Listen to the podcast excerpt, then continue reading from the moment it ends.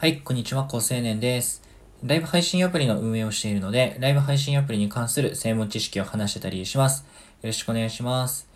で、本題に入る前にお知らせなんですけども、えー、今日の21時から予定していた、えー、ユミさんという方との、えっと、コラボ生放送が、えっと、今日はキャンセルになりました。えー、状況としては、あの、スタンド FM 内で今不具合として、えー、ライブができない状態になっているので、まあ、やむを得ずという、えっと、展開となっております。はい、ということで、こちらはまた、ね、ユミさんと、あの、連絡取らせていただいてるんですけど、またどこか別の日程でやりたいねという話をしているので、また追って新しい情報をお伝えできたらいいかなと思います。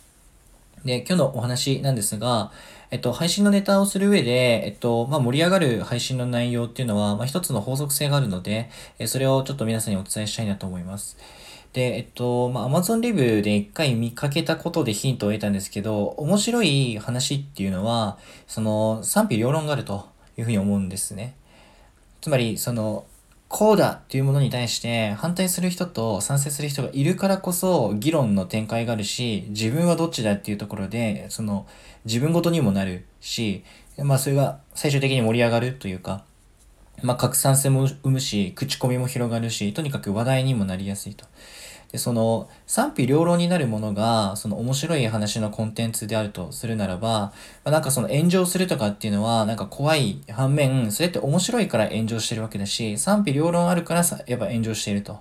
いうことだと思うんですよね。だからその面白い話の内容の一個の大きい、まあ、特徴というか法則性として、えー、賛否両論分かれうるものですよね。っていうものは一つありかなという気がしてるんですね。っていうことを考えると、逆算して、えっと、面白いことを、えっと、なんだよ、話そうと思ったら、配信のネタの中で結構人引き寄せられるものを選ぼうと思ったら、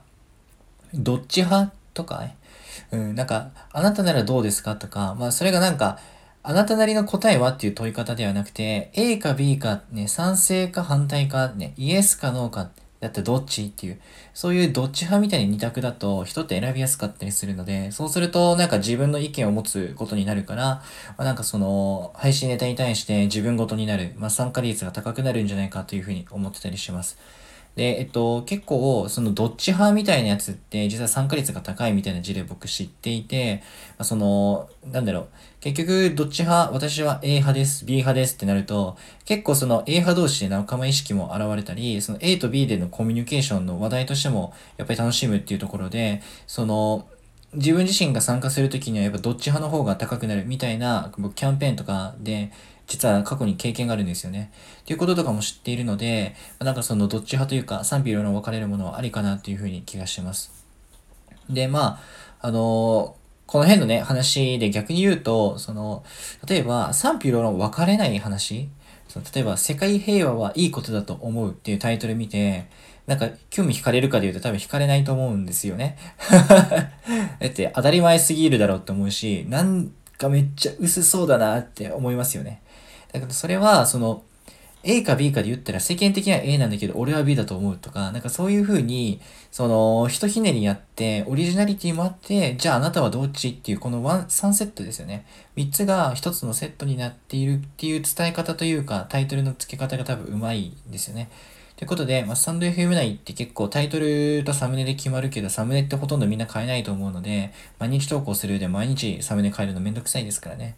なので、その、基本的にはタイトルでしか、こう、毎回変えることができないので、タイトルの重要性って非常に高いんですけど、まあ、そこのタイトルの中でも一つヒントになり得るのかなっていうふうに思ってたりします。ということで今日は、まあ、配信の内容として賛否両論あるものが実は人を巻き込みやすいし、え、面白い話のネタの一つの特徴なんじゃないかという話をしてみました。